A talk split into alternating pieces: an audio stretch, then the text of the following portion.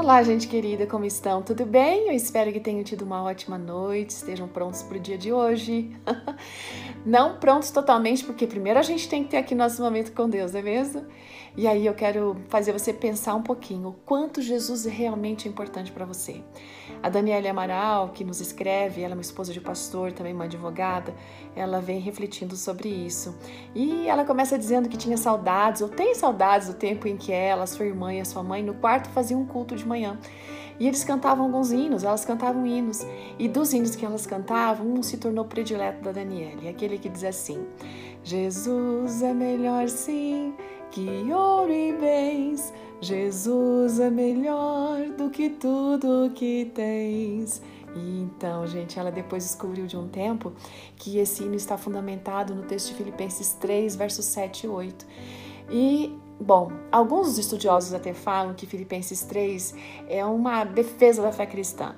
Mas a gente observa bem nesse capítulo que é uma declaração pessoal do apóstolo Paulo, ele assim, dando um testemunho do poder transformador da graça de Jesus. Bom, Paulo primeiro era Saulo, né? E, e, ele era da tribo de Benjamim, nascido lá em Tarso, num período em que os judeus já estavam espalhados por todos os lugares. E embora ele tenha nascido fora da terra dos judeus, gente, ele foi criado bem direitinho lá nas tradições judaicas e era zeloso, zeloso, a tal ponto de perseguir muitos daqueles que andavam, né, como Jesus falava que era para andar. Então, ali em Filipenses 3, a gente acaba encontrando, sim, essa mudança na vida do Paulo, ou melhor, do Saulo, né? Uma mudança tão radical que ele não mudou apenas de nome, não, mas ele, de perseguidor, se transformou em alguém que foi perseguido por causa da fé que ele desenvolveu em Jesus. E ele, ele ficou tão apaixonado por esse Jesus que ele começou a dizer assim: olha, tudo aquilo que afasta Jesus de mim é resto, é refúgio, ou seja, não presta para nada. E o tema que a gente consegue observar então nesses textos é exatamente focado numa palavra escolha. A escolha que Paulo fez. As escolhas que nós temos que fazer, gente, são essenciais na nossa vida. E se elas não estiverem baseadas na presença de Jesus, ou, ou se alguma escolha vai me afastar de Jesus, isso é um perigo total. Veja, Paulo não foi obrigado a seguir Jesus, da mesma maneira que você e eu não somos obrigados. Mas nesses textos a gente percebe que essa foi a melhor escolha que ele fez e também será a nossa melhor escolha.